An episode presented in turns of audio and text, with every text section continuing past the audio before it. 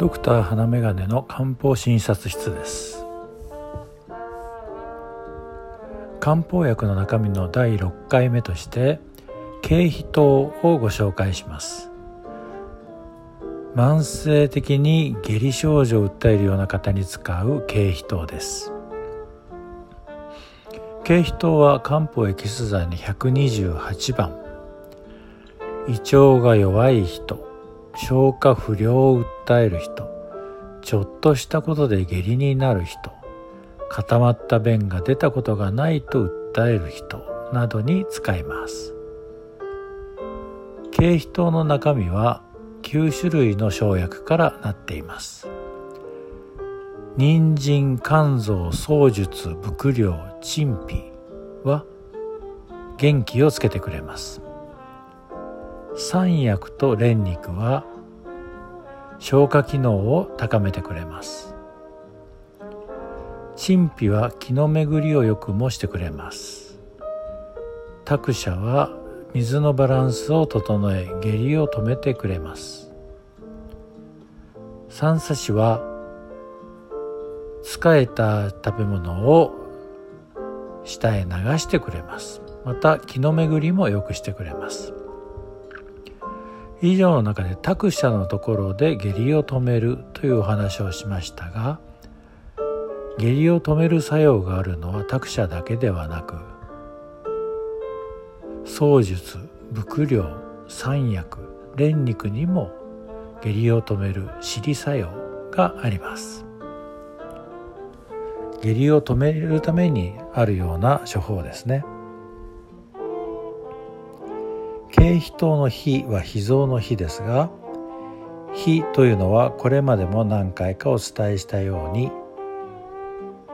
現在使われている脾臓を表すわけではなくて消化機能を司る機能単位として消化機能に関わる場所を全部含むような意味合いで使われます。経皮糖の経は背景の経ですがこの形には開く開ける開け放すなどの意味があります。結局経皮糖というのは消化機能を開け放ち活発にするという意味合いで名前がついていると考えられます。経皮糖の保険適用は痩せて顔色が悪く食欲がなく下痢の傾向があるものの次の諸症。として胃腸虚弱慢性胃腸炎消化不良下痢が挙げられています。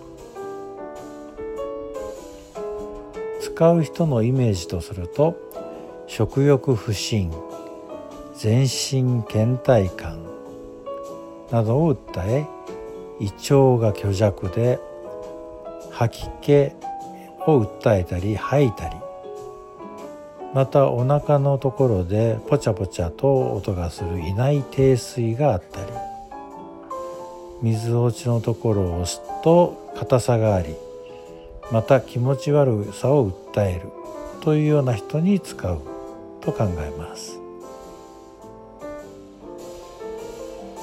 ずっと下痢傾向の人でももうそれに慣れてしまって自分のお腹というのはそんなものだ。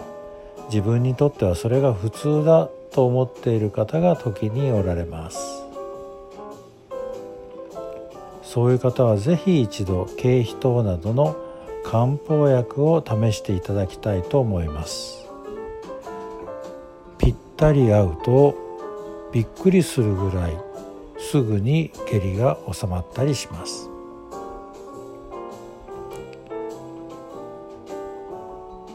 経皮糖だけでなく漢方薬にはお腹の調子を良くする処方がいろいろあります。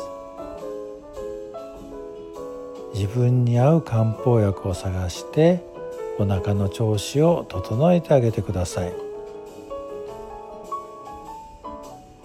お腹の調子が良くなると生活の質も良くなると思いますよ。今日は慢性の下痢によく使われる経皮糖を紹介いたしました今日があなたにとってて豊かで穏やかな一日となりますように。ではまた。